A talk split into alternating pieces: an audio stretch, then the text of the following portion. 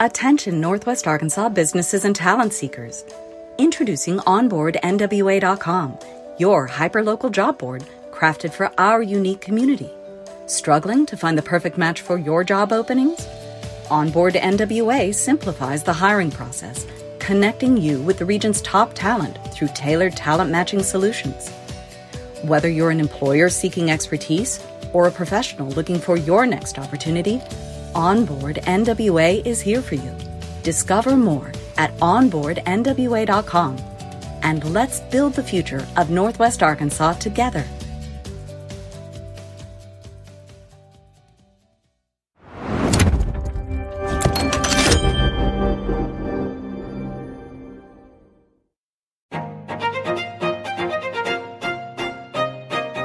Hello, Northwest Arkansas. Randy here, bringing you a quick word from our sponsor, Signature Bank of Arkansas.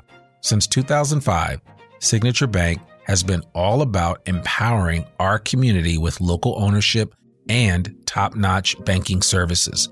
Signature Bank's roots run deep with assets over a billion dollars, and they're right here in your backyard with branches in Bentonville, Rogers, Springdale, Fayetteville, and now including Harrison and Jonesboro.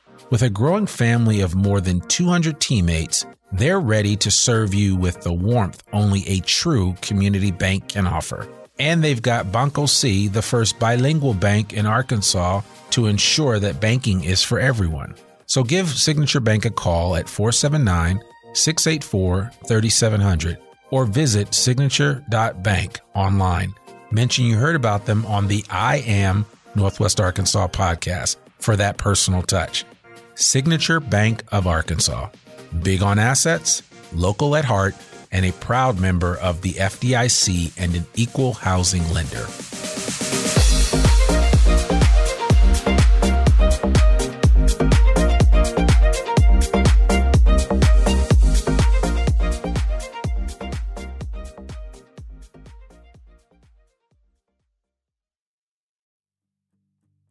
Hey, this is Gary Head at Signature Bank of Arkansas. We founded Signature Bank in 2005 with local ownership to serve our communities with the best bankers with the most authority to do business. We have succeeded in growing our bank to over 800 million in assets, including 50 million in growth in the first quarter in 21. We have 155 teammates that love our communities and the customers that we serve. We are always here to serve and eager to do so. As chairman and CEO, I welcome your call to have the opportunity to serve you. Please call 479 684 4700 or online at signature.bank and tell them that you heard about us at I Am Northwest Arkansas.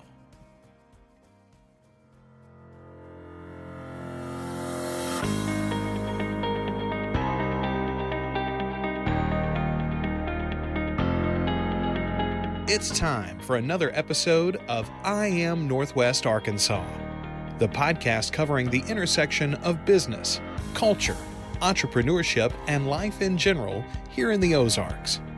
Whether you are considering a move to this area or trying to learn more about the place you call home, we've got something special for you. Here's our host, Randy Wilburn.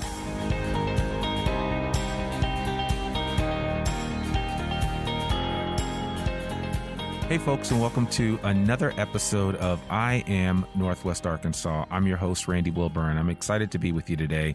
Got another great episode for you. Again, as I tell you guys all the time when listening to this podcast, if you can think of somebody that you say, you know, they'd be great on the podcast, refer them to me. I'll track them down, I'll connect with them and get them on the podcast. Well, my next guest is actually one of those individuals. I'm here with Park Superintendent Mark Clippinger. And Mark is the park superintendent at Hobbs State Park out here on the east side of Rogers, kind of not terribly far from Beaver Lake, but he is, this is the largest park system here in Arkansas. And it's, it's, it's a really interesting place. And so I just want to encourage you guys to come out here. But without further ado, I want to introduce you to Park Superintendent Mark Clippinger. How are you doing? Doing great. Thank you for having me today. Absolutely. Absolutely. So, listen, I just, we always start this podcast off, and everybody that's familiar with it, we always want to get the individual superhero origin story. So, if you would love to indulge our audience, just tell us a little bit about you. You've got, you've been doing this for a long time. I would love for you just to kind of share how you got here and, you know, why you became a park ranger.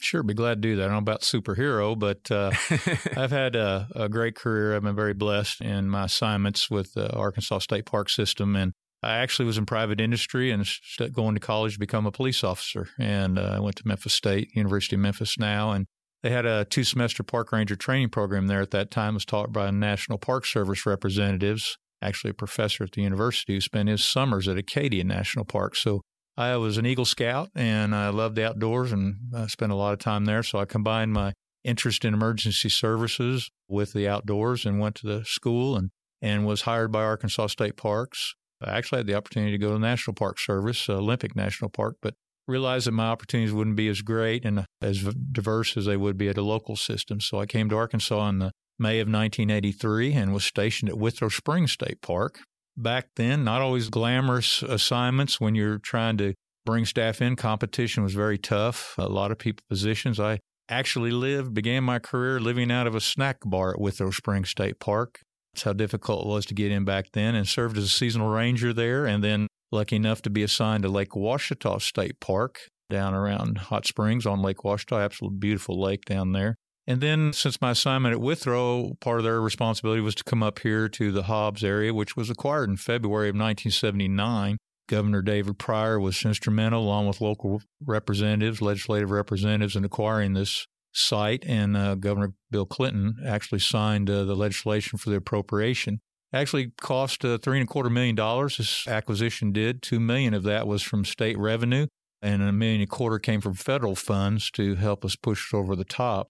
If it wasn't for the local citizens in Northwest Arkansas back then, this place might not have been saved. It was looked at very hard for development. So you can imagine with the growth in Northwest Arkansas, what was going to happen to this location with whether it be commercial or residential buildings. So we're very fortunate to be able to have acquired this. And if it hadn't been for 23 Northwest Arkansas banks that put the funding together through the Nature Conservancy, and the Nature Conservancy was one of our strong partners back then, they held it until the state could get their affairs in order and at that time, in February 1979, the acquisition occurred. And again, that's how Withrow Springs got tied into this. Their staff was coming up here trying to look after it until I arrived in, you know, 1986 when I transferred up here from Lake Ouachita as a park ranger, eventually promoted on as park superintendent. I was on the area for 10 years by myself. So I did all the enforcement, maintenance, bookkeeping, all those types of tasks were necessary to run the park. But we had limited facilities or no facilities really then, just act, you know, folks mainly hunted the area. And we promised the public we would continue to allow hunting here, and we have in cooperation with Arkansas Game and Fish. And you guys are one of the few parks that allow hunting, right? That's correct. We're right now the only park that allows hunting, although we've considered other locations. Right. Hunting can be a good thing if you manage populations. It can be a bad thing too when it's abused, as I saw when I got up here. This area was the heaviest hunted area in northwest Arkansas when I arrived. We had one hunter every during open weekend of modern gun deer season, we had one hunter every 20 acres on this piece of property. Wow. Which was intense. And we actually saw that in the degradation of the buck population here. We were only seeing spikes and forked antlers back then, or four points. But since then, we've integrated a, with Game and Fish, Arkansas Game and Fish, a permit program, a hunter permit program, both for our muzzleloading and gun deer seasons. And it took us, believe it or not, eight to nine years to start seeing some nice bucks get back in the population. Mm-hmm.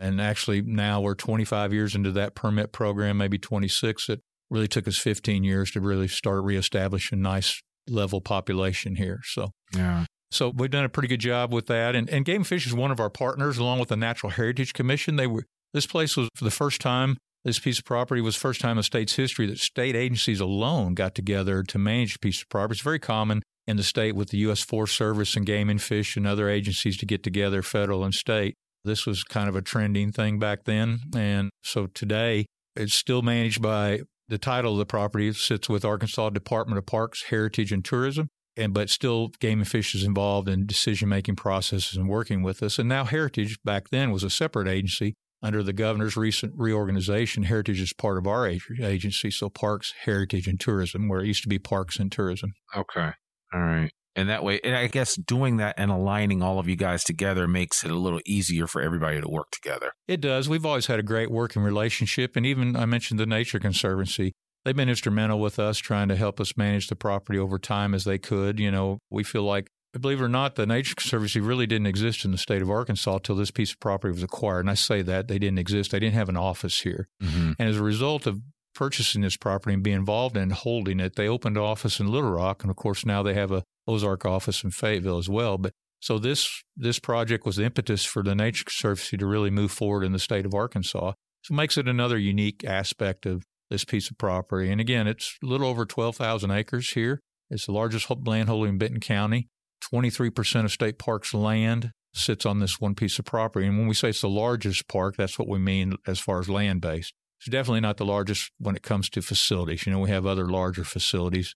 DeGray, Lake DeGray Resort State Park, Petit Jean, Mount Magazine, of course, and one of our more popular, busier parks locally in Northwest Arkansas, Devil's Den, which most folks know. Right. But we do have Withrow Springs here locally in Northwest Arkansas, Prairie Grove, Lake Fort Smith, just south of Fayetteville, between Fayetteville and Fort Smith. So we do have some other state parks up here as well. Yeah, and, and, you know, it's almost like, and you were you were saying before we started recording that this is like one of the best kept secrets too. Like a lot of people don't really know about it, and it's really not that far away. I drove from the east side of Fayetteville uh, straight down 412. I took a left and kept driving straight north, and you get here pretty quickly. Well, it's amazing. A lot of folks are very familiar with War Eagle Mill and have visited the mill they don't realize that unless you're coming out of the Fayetteville Springdale, the route you came up out of Spring Valley or on 303 there, as you're coming out of Rogers or you're coming from the Huntsville side, Eureka side, you drive right through the park. I mean, with 12,000 acres, Highway 12 bisects the property. So a lot of folks don't know it, even though it's signed and we have some beautiful entrance signs. Don't realize they're within the state park because of that major highway thoroughfare through there. But yes, it's really been a kept, a well kept secret. And I, I say that it's just because we haven't had a lack, we've had a lack of facilities here. And now with our visitor center that we opened up here in May of 2009, gave us a focal point finally where we could get, you know, visitors in to see the facilities and, and learn more about the park. And then we've expanded our education program as our staff has expanded as well. So we're doing a lot more education, particularly with school systems and partnership programs, family oriented programs here. Most of those are free of charge, unique programs that we have as well, and workshops. We do kayak workshops and sunset tours and eagle watches on our on Beaver Lake, working with the Corps of Engineers. So we've got quite a diversity here. Yeah, and it's almost like I mean, if people know about it, they can come out and take advantage of it and participate. And then, of course, on the website, you can find out more information about that. That's correct. And yeah. not only our Arkansas State Park website, but we're very fortunate here. We have a friends organization, support group, the Friends of Hobbs, and it's a, an excellent website as well we can manipulate that many times quicker than our state park page to get updates when we have closures of trails, which recently with the snow we had, we closed many of our multi-use bike trails because of the snow. Right. But we also update our interpretive programs there much quicker. So yeah, please, you know, the Friends of Hobbs are, is a great location for you to go to find out more information, get park brochures, trail maps, those kind of things as well, besides the state park webpage. Yeah, and, and we'll be sure to put all that in the show notes so people know where to go to get that additional information. So I'd like to kind of back up a little bit and just talk about, you know, because of, you know, this is a big hunting area and what is the diversity of animal life here on Hobbs State Park?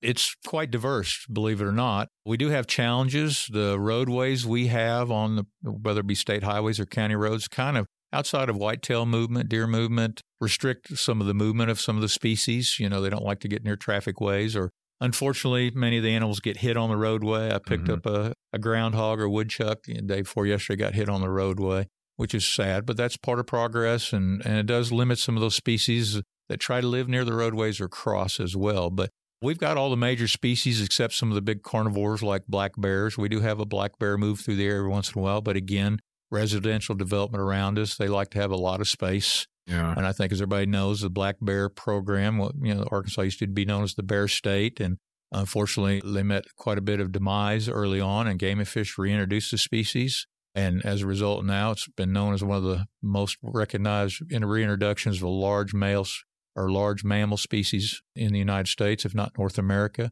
So as a result of that, we have a booming black bear population. So usually after you know they come out of hibernation in the spring the young males are driven trying to find their own home range because the dominant males boars or push them out. So they wander through the area trying to see if they can find a habitat they can live in and more importantly probably find a female friend is probably their main focus. So right. but they generally most of the time they move on. We've had some cubs in the area which is unusual and we do believe we'll have some in some of our more remote areas. But in the main section or most of the park particularly on the west side, south side. That's they're just moving through the area. Okay, I got you. I got you. So when you mentioned earlier about the investment that was made to purchase this, was it was this land owned by one person or it was at the time at, when we the state purchased and citizens purchased it was owned by Roscoe Hobbs and Okay.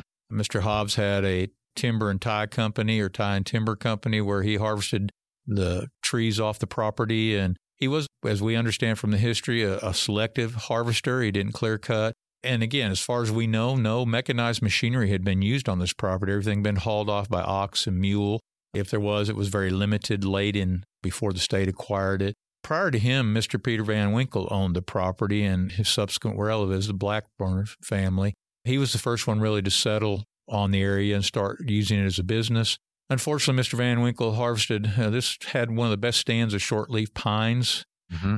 in the entire county on this southeast corner, and he harvested everything. He did do clear cutting, so there wasn't much left. So everything we've got on the track is second and third generation growth, you know, trying to survive after that timber harvest. Matter of fact, he exhausted the timber that he had to move on. But he was, he, believe it, we have a historical site, one of our trails, Van, his, uh, Van Winkle Historical Trail and it has quite a bit of history on the trail. Tells you about Mr. Van Winkle and his family and the business opportunity. It's a very popular trail. It's uh, ADA accessible, so it's barrier free. Uh, there's some panels down there. Talks to you about. You can see the old sawmill site uh, where all this lumbering occurred. And He actually lived down there. Had an antebellum home down there as well. It was quite unique history during a tough time period, as you can imagine, mid 1800s, trying to survive. It also has a Civil War im- impact on the retreat from the Battle Pea Ridge. The soldiers spent their first night down in Van Winkle Hollow, and Mr. Van Winkle had left the area because of the Civil War and went to Texas. But yeah, we've so we've got quite a, a unique history in that regard, much less the natural resource aspect of this park. So I sure encourage you to check out Historic Van Winkle Trail. Yeah. So, and I'm glad you mentioned that because it was funny. I was reading a post that somebody had posted on on Facebook recently, and it was on some page where they were asking questions about can somebody give me the name of a state park that's got like ADA compliant trails where and that's not very po- I mean it's not that it's not popular it's just that a lot of state parks don't have ADA compliant trails so so obviously you guys have some here We do. We actually have two besides Okay. the Van Winkle Trail, which has got a grid or fine surface to it, but it can move. You can move a wheelchair bound or restricted movement individual down through that trail. It's very popular. But we have one right here next to the visitor center, too, the Ozark Plateau Trail, which is concrete. So it's a quarter mile stacked loop. So you got a total of about a half mile can cover out there. And it's more of a natural environment. mm-hmm. And it's right here by the visitor center, right next to a brand new facility. We just finished an educational pavilion. You walk right by it to get on the OPT trail. We call it OPT for Ozark Plateau Trail. And that pavilion just finished construction. We're tying up some loose ends on it, but that facility we're going to be used, we call an education pavilion because that's primarily what it's going to be used for. When we get school groups in here, several buses of school groups, we can't accommodate them all in the visitor center, particularly during their lunch breaks when they're with us all day. Mhm. So that pavilion is going to be used for that, but it also can be rented. It'll have some limited rental uses on it, you know, some controls on what can be rented for. But that project wouldn't happen if it hadn't been back to our Friends of Hobbs group. They actually donated uh, $200,000 towards that project Wow. of the 550 contract price on it. So we're very fortunate to have a group like that supporting us not only you know, in small ways with our volunteer effort. They paid for our salary of our volunteer coordinator here, our part-time volunteer coordinator as well. Although she's an employee of the state, they still reimburse the state for her salary. So we have some opportunities here that our friends group provide that most of our many of our other state parks don't have those opportunities, and we're very fortunate to have that group involved with us. Yeah. And I would say, I mean, a lot of that comes out of the interest of people to either establish or encourage outdoor living and just the outdoor environment here in Northwest Arkansas. Well, that's correct. You know, life is good here. We're very fortunate and blessed up here, and we're fortunate to have this piece of property that was saved by again by the citizens who were very conservation minded back then to try to make that happen. And if it wasn't for Rex Spivey, when Spivey Real Estate was right down the highway, getting with game and fish and making them aware this property is available, the state might not have acquired it. And of course, it ultimately ended up with Arkansas Department of Parks and Tourism, Parks Heritage and Tourism now. So we're very fortunate to have that in our backyard. And you're right, it's not far from, you know, you can be to Rogers, the edge, of eastern edge of Rogers within 10 minutes from this park or less, Right.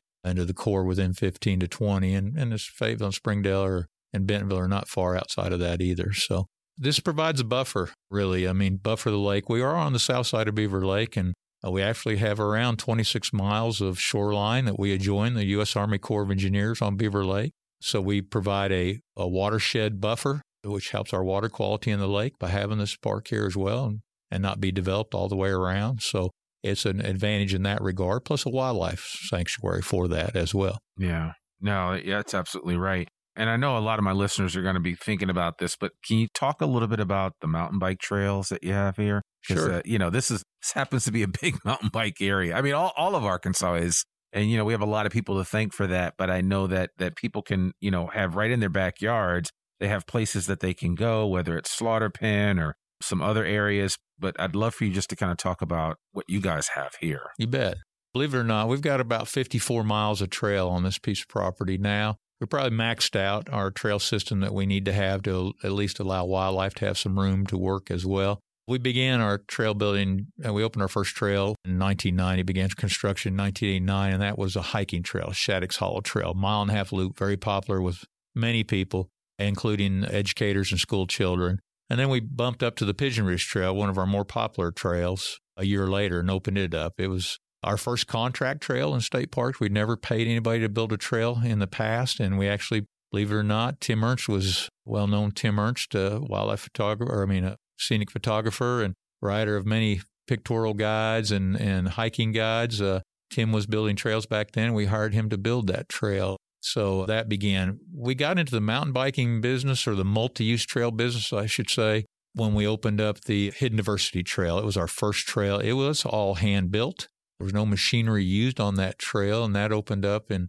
2006, right after the Van Winkle Trail opened in 2005. That became the second trail in northwest Arkansas, a multi use trail. And when I say multi use, we promised the citizens early on when we acquired the property, horseback riding was permitted up here, mm-hmm. except it was not controlled. So when I got assigned to the property, I started seeing some of the problems we had with what was developed here, riding straight up and down hills, erosional problems. So we put the Hidden Diversity Trail as our first multi use trail here, is hiking, mountain biking, and equestrian use as well. And it's 24 miles long it right it's laid out all these trails have been laid out uh, of course by hand and built by hand but we a lot of it's built on the ridges or on the just off the edge of the ridges or it does go down the valley but anytime you take a trail off the slope you have to build along contour you have to make some deep bench cuts which are physically demanding to build by hand back then so you'll see that a distinct difference between the hidden diversity trail and our new monument trail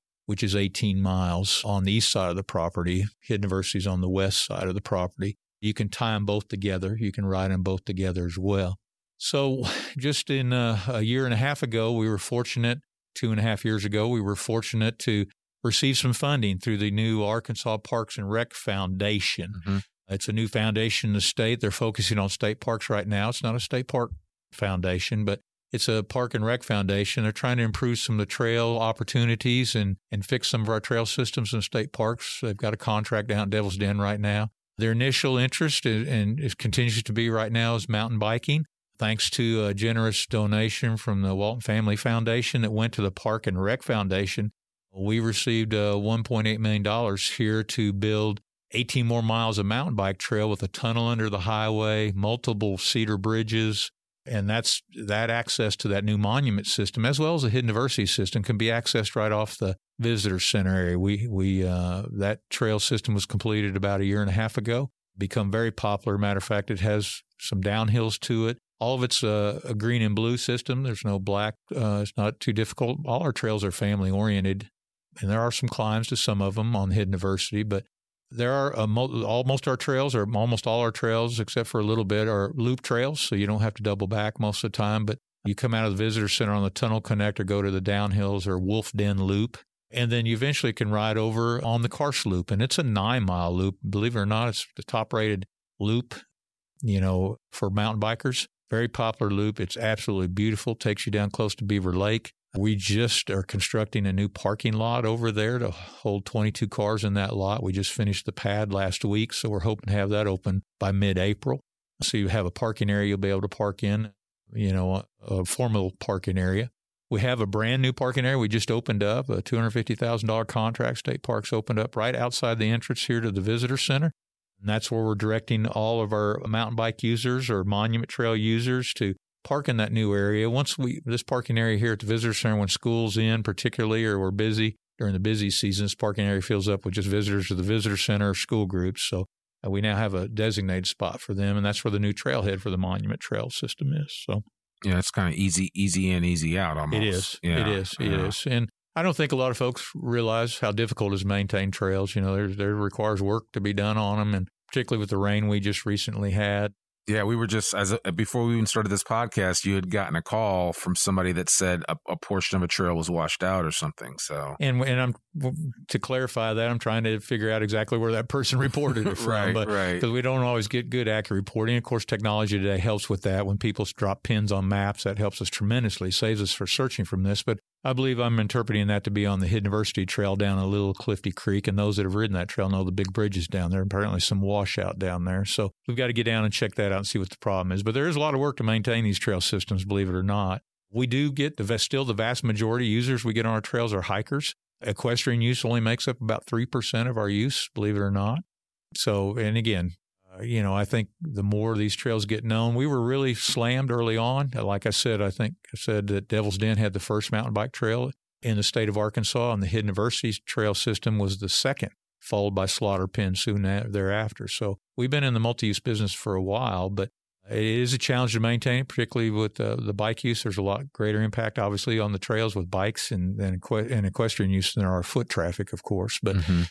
We've just been very fortunate here to have some good opportunities and folks help us try to take care of it. Well, obviously, we need volunteers with that. And we have an adopt a trail program, which we could get folks involved in to help us maintain those trail systems. It's, it's more work than the average bear thinks it is. So- Yeah, I can imagine. So tell me, are there any unique aspects about this park that you might not find someplace else? Or, like, specifically, are there any caves in the park at all? We have uh, this park is is unique in regard to the fact that we're one of three karst areas in Benton County. The other one at Cave Springs, the other Mhm. one at Bella Vista, primary karst areas, I should say. So if you're if you're hiking or using any of our trail systems, we you'll see across a bridge, and as the rain we just got now, most of our streams are flowing. But then in a few days, you'll notice that stream's gone, but you'll look down the creek and see that it's back on the surface again. Karst means water soluble limestone. So much of our underbelly of this park is in a limestone layer that has eroded away, and on the surface is chert. Well, chert is like your colander you use at home. It just filters right through it. So that stream that was there and disappears and reappears is called a disappearing stream.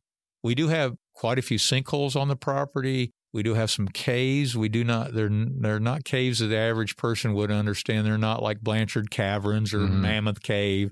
They're small, crawly, uncomfortable. We don't disclose the locations because much like one of the caves at Devil's Den, you know, the public has really impacted that cave environment. The species don't want to live in it anymore, you know. So as they're very fragile environments, most of those environments take thousands or hundreds of thousands of years to form formations, and formations get broke off intentionally or unintentionally. So most of our caves would not be attractive to the average person. They're tight, crawly, uncomfortable, have vertical drops, uh, you know, those kind of things. So we try to keep those to ourselves and try to protect that resource from us. We don't have anything keeps tells people to keep out of them, but we sure don't tell folks where they are. But right now, unique wise, that's a unique environment for us, karst. I think the best time to come out here and explore and hike or whatever you're gonna your recreational activity is is right after rainfall if the trails are open. And most of our hiking trails will always be open to see the waterfalls that are occurring. We don't have a you know Petit Jean Cedar Falls or anything monstrous of that size, but right now a lot of those bluff sh- shelter type limestone outcrop waterfalls will be flowing beautifully. The creeks will be flowing, but so they do on a day like today. perfect day today. Yeah, perfect day after the rain we had over the weekend, you know, Right. Friday and s- last yesterday. And I'm, I'm when I made a round earlier this morning, I saw several non-bike folks on bike trails. I'm sure that's what they're out doing is looking at the waterfalls. So Okay. yeah, it's it's a it's a great time to be out before it gets too hot and uh, it's springtime. I love to personally hike in the winter or explore in the winter. You can see a lot more, particularly with the snow we had on the ground. Now, we'll more than likely close our multi use trail systems, but we're going to leave our foot trails open for that. So come out. When I got first to get signed here, that's how I learned the property was to get out in the wintertime and walk the ridge tops, exploring. Nothing says you can't walk and explore around here and get off trail if you want to. The problem is you got to know what, you know, you could get lost out here pretty easy. So, Absolutely. yeah, Absolutely. so you need to try to stick to that. But well, obviously the hunting public does that all the time. Yeah. And there are hours to, I mean, the park is not open 24 7, right? That's correct. Yes, Yeah. we close all our trails. Most everybody's aware we have a gate system here that many parks don't have, but all our trails are closed at night, and that avoids folks staying out too late, getting lost, having an accident if riding a bike, you know, at night.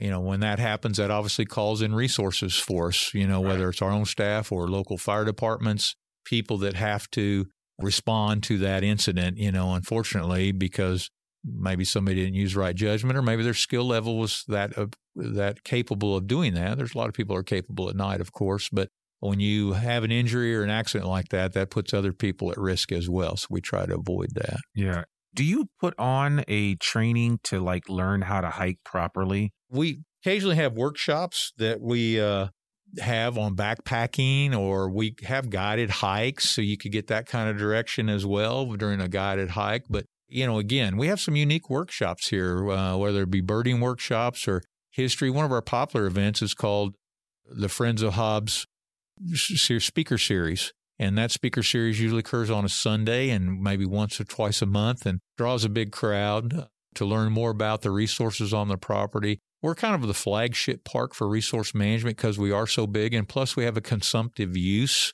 you know, that in being hunting. About the only other place we have a consumptive resource use is at Crater Diamond State Park, where you're able to hunt for diamonds and keep what you oh, find. Oh, right, right. Most right, state parks yeah. are preservation areas where you, you know, not conservation areas. As you notice in our name, we're called Hobbs State Park Conservation Area.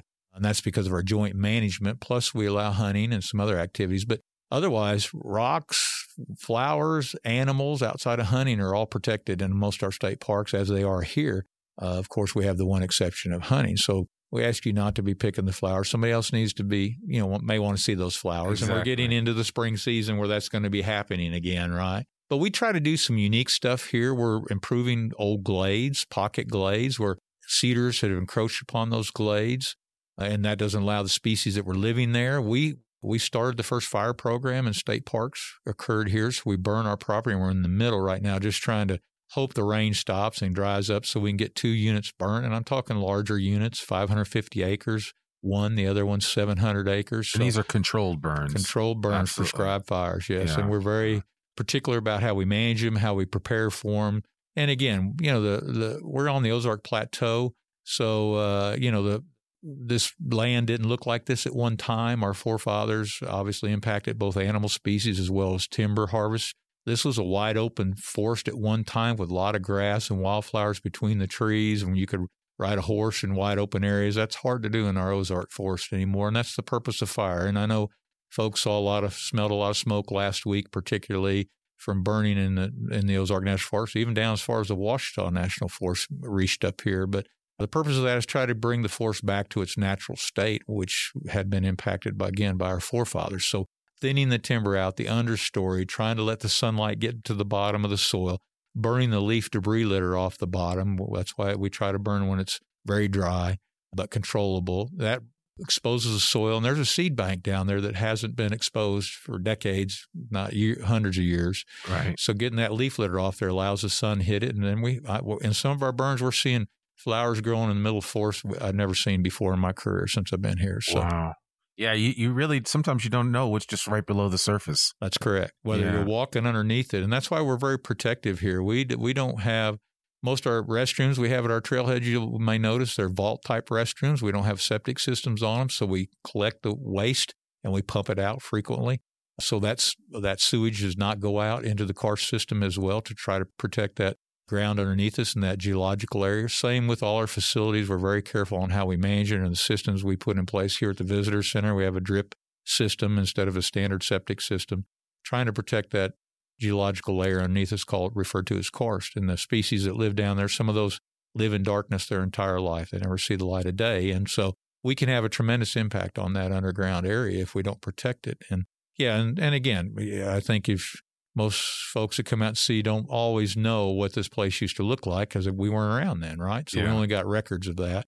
So I'm hoping if we can continue our burning program, and we've been very, very difficult to do the last few years because of the weather, in the wintertime, we can bring this place back to what it looked like at one time. Wow. Well, I tell you, you guys are off to a, a good start, that's for sure. And Thank hopefully, you. with at the time of recording this, we're all waiting with bated breath for this pandemic to be over so we can kind of get back to some normalcy. And I know with, with all of the outdoor options that you have here, people are, are starting to explore those now. So we really appreciate everything and all the efforts that you and your staff are doing to make this such a great place to come visit. So with that said, what's the if people want to learn more about the park, what's the easiest way for them to do that? Would you direct them to the state website or to the Friends of Hobbs Park website? I, I would say review both. Okay. I mean, uh, the Friends site where we've got a little more leniency, or the Friends organization does to add, put stuff on that page. But you know, you need to start off with maps and understand the layout of the property and and what your interest is. And we have what we call a park information brochure, which is our main brochure showing all the facilities. Then we have trail maps that break the trail systems down if you're interested in that. Yeah, we're looking forward to uh, you know getting COVID behind us like everybody else. Our trail systems have been spiking during COVID because folks have a little more free time or making Sure. free time to get out and use them. And we're happy for that as well. But we sure missed our educational program, our interactive exhibits at the visitor center, some of the things we do with our guests and our visitors that we haven't been able to do. And I think that's coming back. We also have on our state park page now, we've always had campsites on our Pigeon Roost Trail, backpacking campsites on the Pigeon Roost Trail. Uh, but we just went just a couple weeks ago uh, live on reservations for those campsites, as well as a brand new set of six camp areas, camping spots on the Karst Loop. It's the first bike camping in Northwest Arkansas. You actually can ride your bike in or hike in. Uh, and camp at these sites, and they've got quite unique structures over them.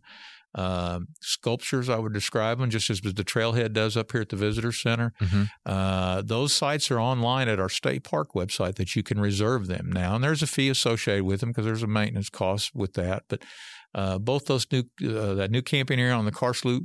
Uh, on the Monument Trail as well as the Pigeon Roost uh, are available for reservation now, and we're getting quite a few calls on it. Oh, good, good. Well, yeah, we'll make sure that everybody has all this information in the show notes and and uh, and can connect. If they want to call up here to just ask any questions or inquire, what's the number to call? Numbers 479 789 5000. 789 5000. Pretty simple. Yeah, And we've got a staff here. If you've never been to the visitor center, you need to, and uh, particularly after we get our exhibits open back up where you can get involved and see our programming, please come up and see us. We've got a great staff. Uh, there's about 13 of us that operate here full time and part time. And then we've got a cadre of volunteers that help us. We couldn't do it without our volunteers, whether they're maintaining bird feeders or giving educational programs or our adopt a trail program on the trail. We we very much depend on our, our volunteers to assist us, but we've got a great staff here. They're very knowledgeable and be glad to help you and answer your questions you may have there. I know most folks go technology wise, go to the, the web page, but if there's something you're not sure about, always call and ask first. yeah. Pick Uh, up the phone. That's right. And, call. and, and, you know, a lot of questions we've been getting lately is our shooting range. We had a public shooting range that closed down April of 2019 because we had a safety issue. We're finally about a month away from finishing that contract. So that range should be opened up by the around the first of May uh, when the contract is completed. And those that have used it in the past, believe it or not, we had eight to twelve thousand people use that range Wow. annually. We'd collect four ton of lead out of that range that we recycled and didn't go in the environment. Well, we're going to a new, different style. The folks that have used it in the past will see there's not a capture system down there anymore. We're going to be shooting directly into the berm that was the backstop to the capture system. And then we're going to, there's an ability to do this now that wasn't when we opened that facility, where we're going to have a reclamator come on site and we'll tear the berm down, reclimate the lead back out of it, and rebuild the berm. So uh, those that have used the shooting range uh, will be able to do that. Now, it was originally built for long guns, uh, although people use it for pistols, you know, as well. But unfortunately, the first target is 25 feet away because, again, it was designed for rifles. Our goal was to try to ensure sportsmen are more accurate in their shooting. Uh, Absolutely. and it's only 100 yard range. So if you're thinking you're going to sight in for going out west, it was intended only for here. So, uh, but folks do use it for pistols. They just have to work together on it. You can't bring your own, you have to bring paper or cardboard targets only, nothing else, and wooden clothespins. We provide the standards for you down there, and, and hopefully that'll be open back up again. So it's a, there's no range master, so it's self policing. So we ask you to be very careful. You know, we again, that's a lot of people using it annually. So uh, that, so folks that have been using it for years now see there's going to be a change down there, and hopefully they'll understand what the change is and how we're managing it differently now. Yeah, absolutely. And I'm glad you mentioned that was one thing that I did want to bring up because I know that, that some people would have an interest about taking advantage of that. Plus, you can go to a shooting range and a beautiful state park. That's correct. Yeah, Yes. so which you can't beat. So yeah. And Yeah. it's free right now. So Oh, okay. Well, that's yeah, even better. Yeah. So, yeah, awesome. Well, you know, Park Superintendent Clippinger, I really appreciate you taking time to meet with us today. Thank you so much for taking time out of your schedule to to connect with us and share a few stories about uh, Hobbs State Park and what you guys are hoping to do as you move forward in the future. Well, you're quite welcome. Glad to do that. I mean, we're here to help. So let us know what we can do to make your experience very good here. Absolutely. Thank you very much. Yes, sir. Well, folks, that's another episode of the I Am Northwest Arkansas podcast. To learn more about us or to read or download the show notes from today's episode, visit iamnorthwestarkansas.com. You can also listen to this podcast and sign up for our free newsletter to keep up with us and all things NWA. Sign up today. You can subscribe to the I Am Northwest Arkansas podcast wherever you listen to it, and please consider rating and reviewing us on Apple Podcasts. Obviously, our podcasts come out every Monday. Well, not obviously, but I'm just reminding you that they do. Every Monday, without fail, the podcast comes out. I'm your host, Randy Wilburn. We'll see you back here next week for a new episode of the I Am Northwest Arkansas podcast. Signing out. Peace. We hope you enjoyed this episode of I Am Northwest Arkansas. Check us out each and every week, available anywhere that great podcasts can be found. For show notes or more information on becoming a guest, visit iamnorthwestarkansas.com. We'll see you next week on I Am Northwest Arkansas.